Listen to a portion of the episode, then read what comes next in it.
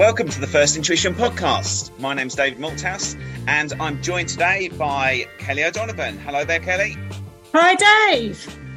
Excellent. This is our third summer podcast episode, and we're joined yet again by our friend and colleague Ian Thorogood. Welcome aboard, Ian. Yo, hello, hello. Last time you were on, Ian, we we started looking at being the best version of you to tackle study, work, and play. And we talked about there being three pillars that you wanted to look at. So this is not about how to study or how to progress in your career. This is about making sure that you are fit and ready to go to tackle study, work, and play. Last time we looked at nutrition, and today we're here to look at sleep. So tell me, Ian, why is sleep important to help me study, work, and play? Oh my word, Dave. Why is sleep important? I think the world is a challenging place when you've had a bad night's sleep. It doesn't matter what your job is or what your stresses are in your life. If you've had a bad night's sleep or even worse, a run of bad night sleeps and you're cumulatively over the last week or so really feeling tired, you are very much in a bad starting position to take on whatever the world throws at you. So I think it just encompasses or is relevant for anybody, whether you're looking after kids at home, whether you're trying to get a big promotion at work, whether you're studying for that final exam. If you are running on empty because your sleep is bad, then it's something that is so fundamental that fixing that one thing can actually magically help you in many walks. So this is very much geared to those people who are having problem with their sleep. If you sleep lovely and wake up each morning feeling fresh as a daisy, you know, you're getting enough sleep for you, whether that's enough sleep for you is seven hours, eight hours, different people have different requirements, but you know, if you're tired, if you feel like actually my sleep's pretty good, crack on, carry on doing what you're doing. But if you're someone who's sitting there thinking, I definitely would say I don't have great sleep. I'm sometimes waking up maybe quite early at three or four o'clock in the morning. My mind's buzzing and I can't go back to sleep. Or maybe I go and I lie down in my bed and I say, right, I want to sleep and I'm awake for two hours. Then maybe some of these things might help. Mm. What are some of those signs then that maybe the quality or the type of sleep that we're getting, the length of sleep isn't right for us? So if I think about me, the signs that I see is I will be snappy. I will be much more short tempered with either Lucky Dave or maybe a colleague or my children. I just notice I will be a little bit, my, my fuse is shorter, I think, mm. for me. Um, and I actually will feel like I know so there's some days where I actually will struggle to stay awake and I grab chocolate, but definitely a sign if I'm not grabbing the chocolate will be I'm quite short tempered. Are there any other kind of signs I can look out for? Yeah. Is, I'd is, say my my number one sign is going sort of linking back to the other episode we've done about nutrition is if I'm reaching for that really unhealthy chocolatey, biscuity, ice cream, whatever it is in that evening, or even worse, during the daytime, like at lunchtime, mm-hmm. I then know, hang on, maybe I'm a bit tired. And actually it's the tiredness that's making me call out for that kind of sugary, fatty foods. So for me, that's my real measure is how healthy am I eating? Am I really craving those unhealthy foods? It might be I'm a bit overworked and a bit sort of too tired. Okay, so Ian, can I just ask something? Because this is something that always kind of creates a little bit of, shall we say, conflict in my house. And um, when I wake up, whatever time it is, okay, it could be three o'clock in the morning that I'm awake suddenly. It could be five o'clock in the morning. It's always before seven o'clock, regardless of what time I go to bed. I wake up and I cannot get back to sleep. That's me done. So if it's three in the morning, I will be like awake, eyes open, in bed, not being able to get back to sleep. I'll inevitably get up and go and do something. Whereas my son will have five times as much sleep as I have.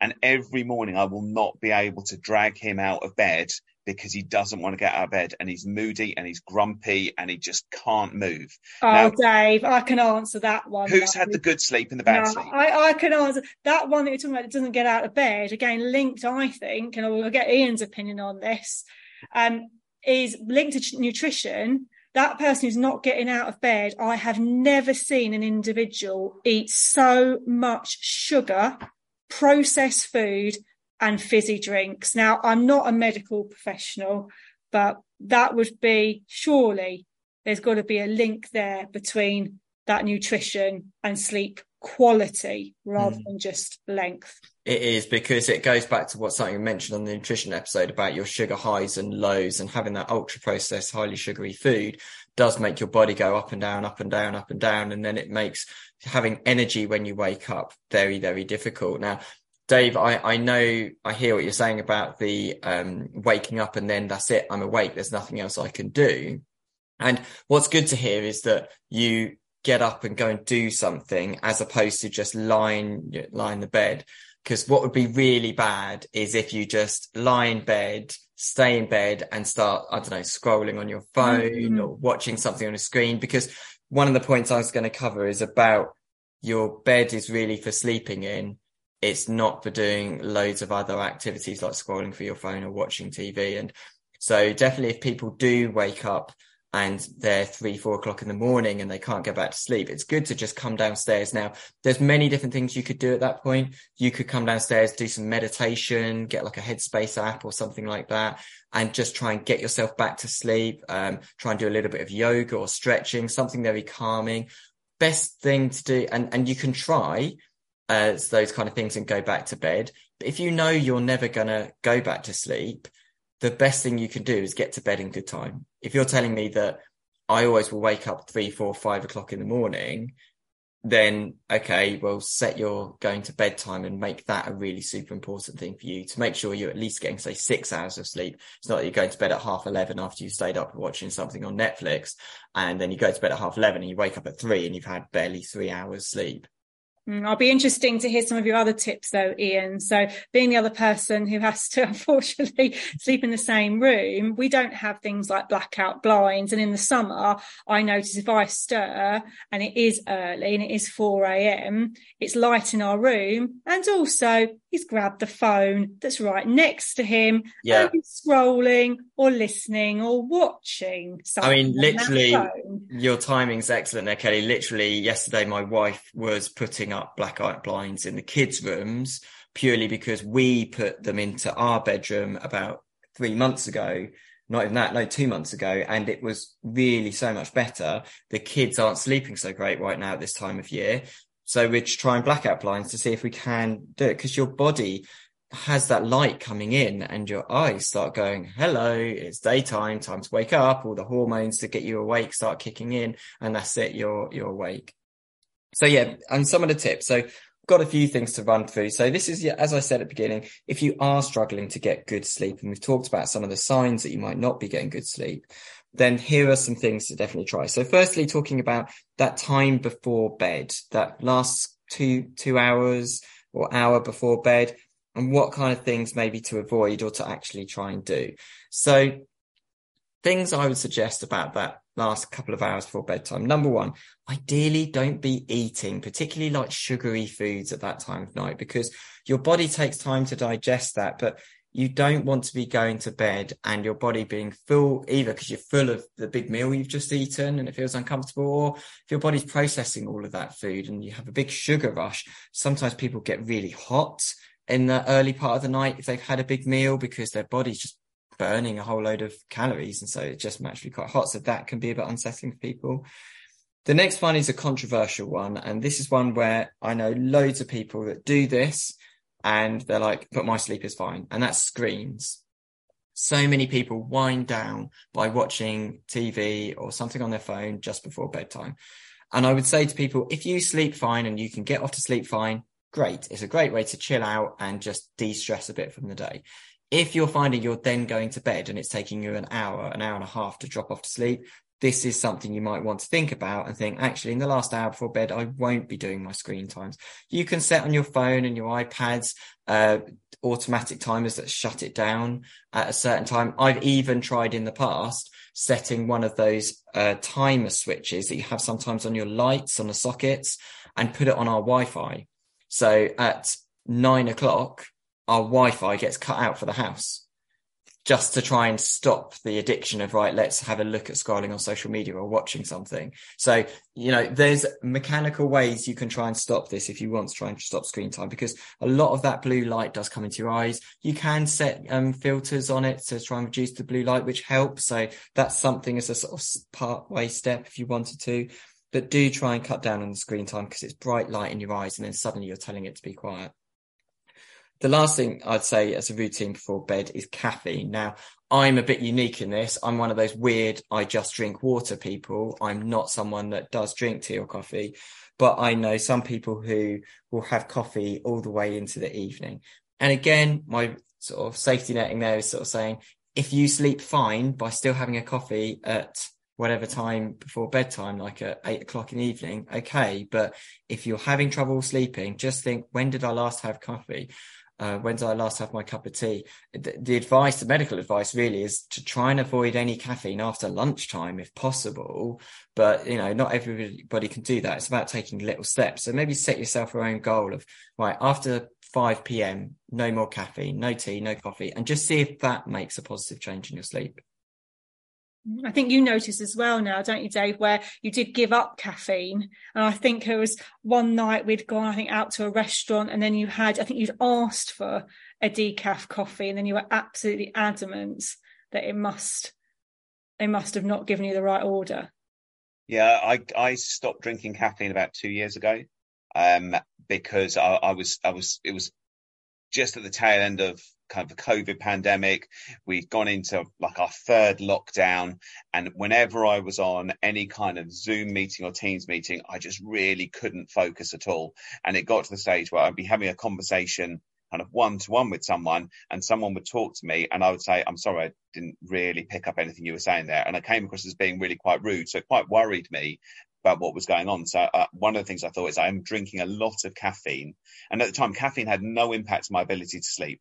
I could quite easily make a pot of coffee and drink three mugs of coffee, go to sleep and sleep like a baby. So it didn't have an impact on me at all. But I gave up caffeine because I thought, is this something that's causing me to not focus? And it, I went through the pain of caffeine withdrawal, which is painful uh, like hell. It, it literally felt like someone was trying to drill into my skull all yeah. the time. I've heard, I've had people so do painful. that. Yeah. Um, but after a week or so, I'd got over that, and I, I, thought, well, you know, even if this doesn't work, I won't go back to having caffeine. I'll just drink decaf drinks from that point forwards. And as Kelley said, we were, were on holiday last summer. We went out to a restaurant. I don't think I did ask for a, a caffeine free coffee. I just thought, I'll have a coffee. It's the end of the meal. Mm. I quite enjoy a coffee. I, I, remember when I had caffeinated drinks before, I could sleep perfectly afterwards. And I got back to the hotel, and that night I just stared at the ceiling until about three, four o'clock in the morning, unable to sleep. And I only twigged the next day. It's probably because I had that coffee and that's the impact that it had on me. So I think that, as you say, if you can drink coffee, tea, have caffeinated drinks, you know, if you could have three Red Bulls and still sleep, okay, then that caffeine isn't having that impact on you, probably because you've got conditioned to be able to operate with caffeine in your system. But if you're not used to it, then yeah, it can really have a massively negative impact on your ability to sleep you wonder about the quality of the sleep as well. And again, we have to caveat, you know, we're not medical professionals. There are lots of different, there's lots of different research out there around the pros and cons of things like caffeine um, on your body. But you do wonder sometimes as well, even if you're falling asleep okay, actually internally what the quality of that sleep is. And like on the nutrition podcast um, from last week is just thinking about giving it a change, giving it a go, like see if actually that change makes any difference or not. And would you say actually the the impact that lack of caffeine's had on you has made a difference? I don't think it's had that much of an impact. Um, I don't think it's changed the way that I feel really as I say, I have noticed going back to caffeine on occasion, it has impacted on my sleep. It's something that because it hasn't had a, a negative or positive impact, I don't see the point in going back. Mm. Um, it does restrict, you know, things like the type of coffee that I can have. So, you know, there's generally only two or three decaf blends if I go to a coffee place, whereas if I go to like a gourmet coffee house, there may be 20 different blends that are available for people that, that have regular caffeinated coffee. Um, the way I have my coffee, I always have ground coffee anyway, so it doesn't taste as artificial as if you are a Nescafe drinker and you have a a, a, a decaf coffee. So I'm happy with the way that I am now. I don't know if it's improved. We've obviously we've come out of lockdown. I'm doing less Zoom meetings, so I can't really gauge the same way. If I was on Zoom, you know, seven and a half hours a day, would I still have those issues with focusing now? I'm, I'm not sure. I really hope I don't have to go back to that world where I have every human interaction has to happen through a screen because that would just be depressing. So, yeah, I don't know if it's had a huge impact it's trying what works for you, isn't it, Ian? And I suppose this, this is what these tips are about. You know, it's it's giving things a, a go. And I I remember that uh, when I was going through some particularly stressful times at work, where perhaps some regulators were coming in, and I knew that I was perhaps a little bit more stressed with my work life than I would normally be. I remember some of your tips that you'd shared around the office in terms of mobile phones, and then actually made that real conscious decision that I know I've got particularly stressful stuff going on at the moment at work. I need to now make more of an effort to wind down. I remember then putting my phone away outside of the bedroom, making sure that any signs of work were nowhere near that bedroom, making sure I wasn't drinking or eating too much before going to sleep because I knew that stress was going to be enough of a barrier to get to sleep. I didn't want then my routine um, impacting that in a negative way as well trying to do what what what could i do what's within my control to try and get myself in the best position to make sure that i've got that sleep so i can focus and be on the top of my game um, the next day Exactly. And you kind of mentioned a few of the points of the other aspect I was going to give for sort of tips to have in your toolkit to try if you are struggling sleep, which is around your bedroom and keeping it for sleeping. So you mentioned there, Kelley, about mobile phones. The classic I will say to my students will be who has their mobile phone by their bedside table, um, on their bedside table every night when they go to sleep. And without fail, everyone says yes and I say, right, for the last three years, my phone has stayed downstairs, plugged in, charging in the kitchen every night. And they're like, what? How do you live your life? Like, it's quite easy. Nobody really rings me after nine o'clock at night. They don't need to. Um, if they massively, if there was some medical drama going on in my life and I knew I might get a call, I might, if I really needed to, bring my phone upstairs to the bedroom and just plug it in somewhere in the far corner of my bedroom, put it on loud. And then if someone does ring me, fine. But 99% of the time, nobody rings you at that time of night. If they do, you could message them and say, is it all right if we speak at a different time and get into that routine? Um, because your mobile phone is probably built so much and designed so much to get your attention. The worst thing you can do when you've just woken up in the middle of the night is to roll over, touch the screen, light pretty things light up. You kid yourself, you're just checking the time to see what time it is. But then there's that little red dot on like a WhatsApp or on one of the social media things saying, Oh, that wasn't there when I went to bed. Let's just have a little look what that is. And instantly you're in. And they spend millions designing phones to keep you looking at them. So when you are trying to sleep, you do not want that anywhere near you. So if we keep our, I keep ours, um, my one downstairs in the kitchen plugged in and it doesn't come upstairs. So I can't look at it until I go downstairs at sort of half six the next morning. So keeping my bedroom just for sleeping is super, super important. Now that really is difficult for two things. One, during COVID, and two, because loads of people don't have the luxury we do of living in a family sized house where everyone's got their room. So if you're living at home with your parents and your bedroom is your one room, that's really challenging to keep your bed just for sleeping and not sit there with your laptop on your bed working. You remember, I remember during lockdown seeing, uh, doing one of the sessions where, um, someone logged into the class I was doing and they put their camera on. I was like, all right, you're blatantly still in your pajamas, just sat in your bed with your laptop for this lesson, aren't you? At 10 o'clock in the morning. and they're like, yeah, I've got nowhere else to go. That's my life is I sleep, I, I sleep in my bed. I eat in my bed. I work in my bed. I was like, how's your sleep? It's like, it's rubbish. It's like, yes, because your bed is associated with your day to day work. Your bed is not associated just with sleep. So even if you are in that situation where your bedroom is your one room in the house, see if you can get a really small little table or something just off to one side. So when you're working, you're not sat in your bed. Don't have that TV. So you sit watching TV in your bed. Try and keep it that your body associates just sliding into those covers putting your head down on the pillow, right? It's sleepy time now. Let's go to sleep. We're not about to start looking at loads of stuff on screens. So definitely keeping your mobile phone away, only using your bedroom for sleeping, um, particularly your bed just for sleeping, and trying to not have a TV. And they're like, I, we haven't had a TV in our bedroom for years and years and years. And like, we don't have any TVs in our kids' bedrooms just because we know those things are just so addictive to when you're trying to go to sleep. You're going to watch TV, you do it in the lounge because you're not trying to sleep in the lounge. So it's those kind of tips that you might want to look at your bed situation and see if there's anything to change.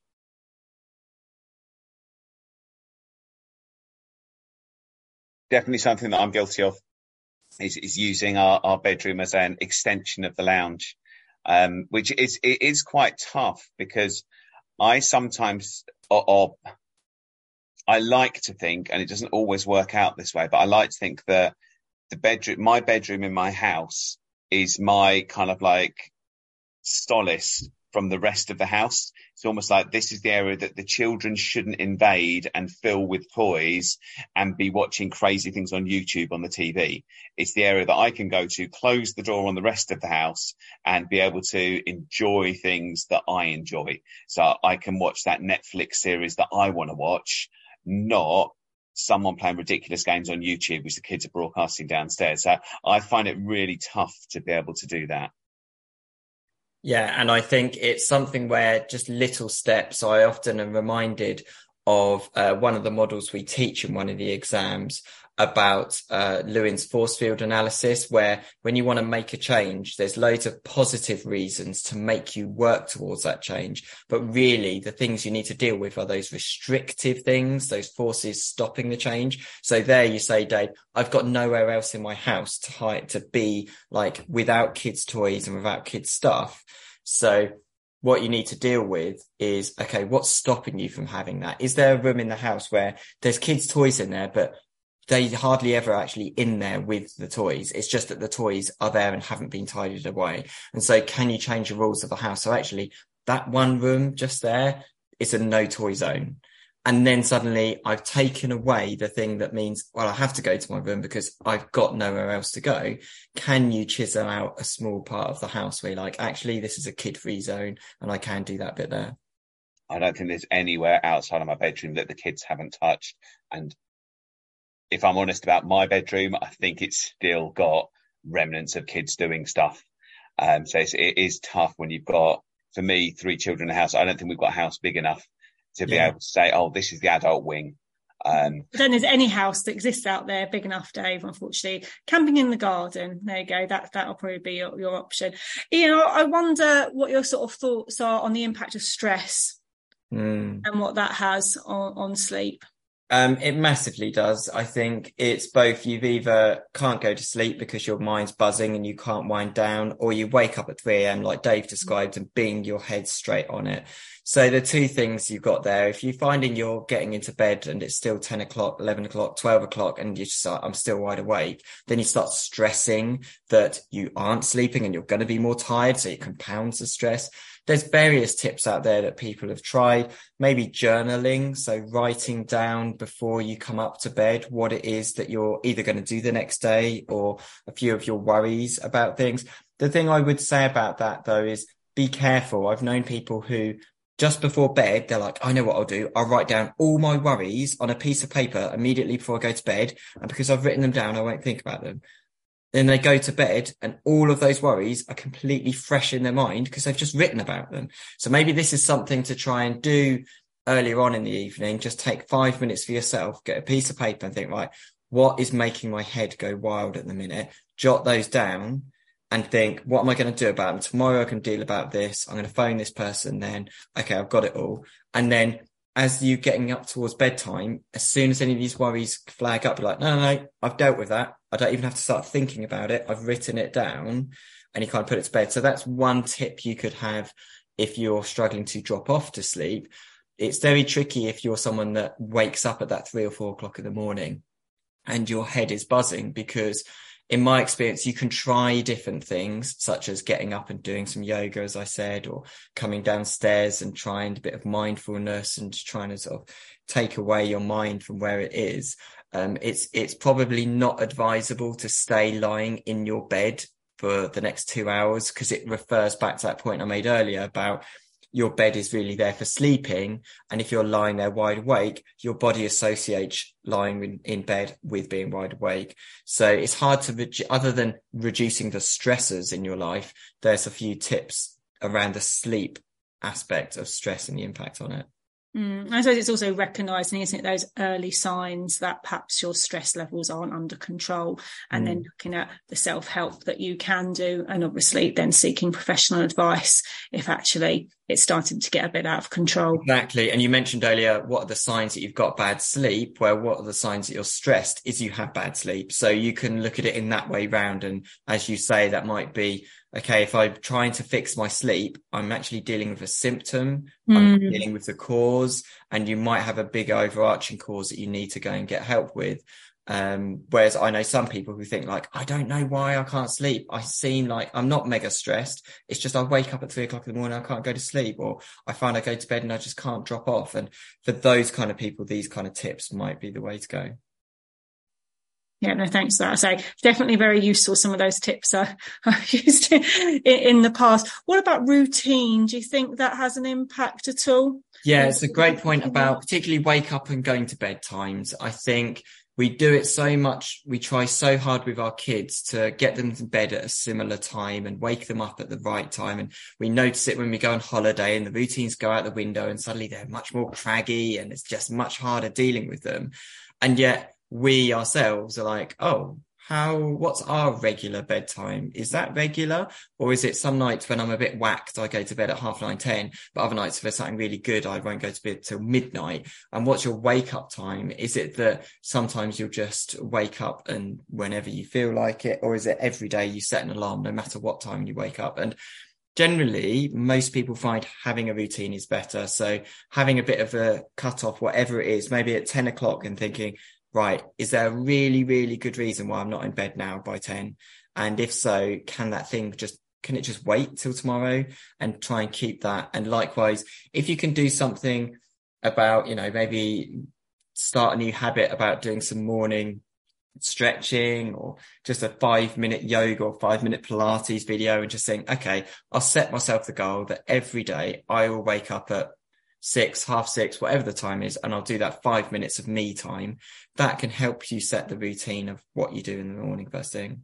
Mm, one of the things that I've found, and I think I've listened to some other podcasts on, is actually in the morning getting natural light, mm. setting your body up in the right in the right rhythm, if you like, so it understands the start of the day and winding down to the end of the day. Again, I think with many things, there's probably a, lots of different factors. So it's the fact that I've got the routine, I'm getting the natural light. That natural light is coming from an activity that I'm doing, so I'm moving.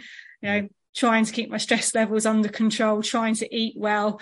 You know, it's trying to get all those balances, um, balance come to come together. Exactly. And and you know, you speak to any doctor, there's no magic bullet to any ailments. It's about trying a different range of things and tweaking this here and starting doing this and stopping doing this. And you just find what works best for you and your body and your situation. So all of those tips are the kind of things that hopefully some will work, some might find no impact, but just trying them out until you get to the right area. Ian, I've got one last question. Yeah, go for it, Dave. I'm about to go on holiday and listeners are going to be listening to this probably after I've come back from holiday. So I may not be able to take on board any advice, but what I often hear people say, particularly when they go to holidays, oh, I'm going to catch up on some sleep. So I know I haven't been sleeping properly for the past few weeks. When I go on holiday, I'm going to catch up on some sleep. And that sometimes means closing those blackout blinds and sleeping until I wake up, which sometimes means I'm going to sleep till 11 o'clock. Now, I always think that you're kind of wasting your holiday a little bit there. So I'm going to set my alarm and get up at what I consider to be a reasonable time.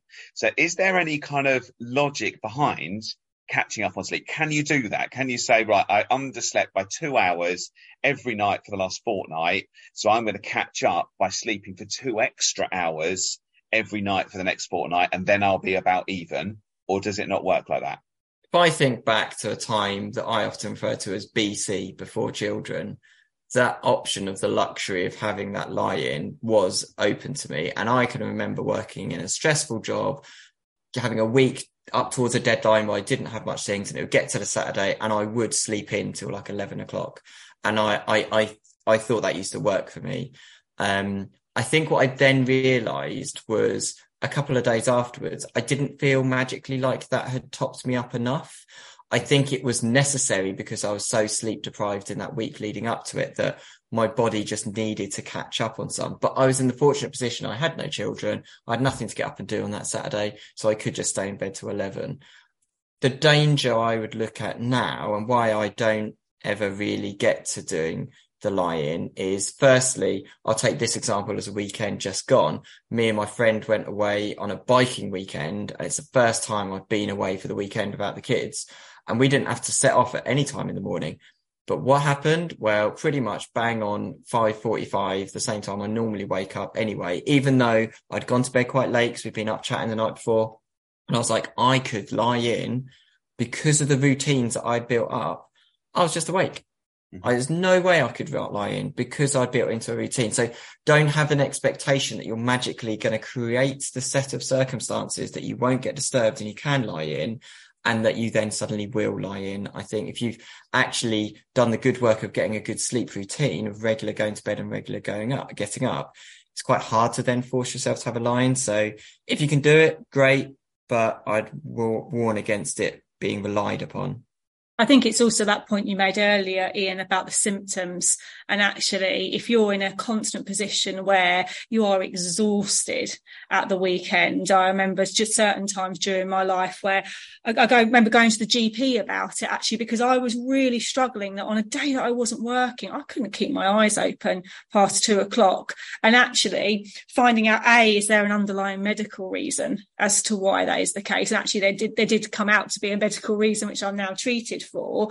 Um, it turns out I had really, really low vitamin B12. So I now am constantly on those injections. And I find actually if I forget an injection that does have, I can, I then start feeling those symptoms. Um, or B, there are other factors in your life, like actually, are your stress levels too bad? Are you not eating right?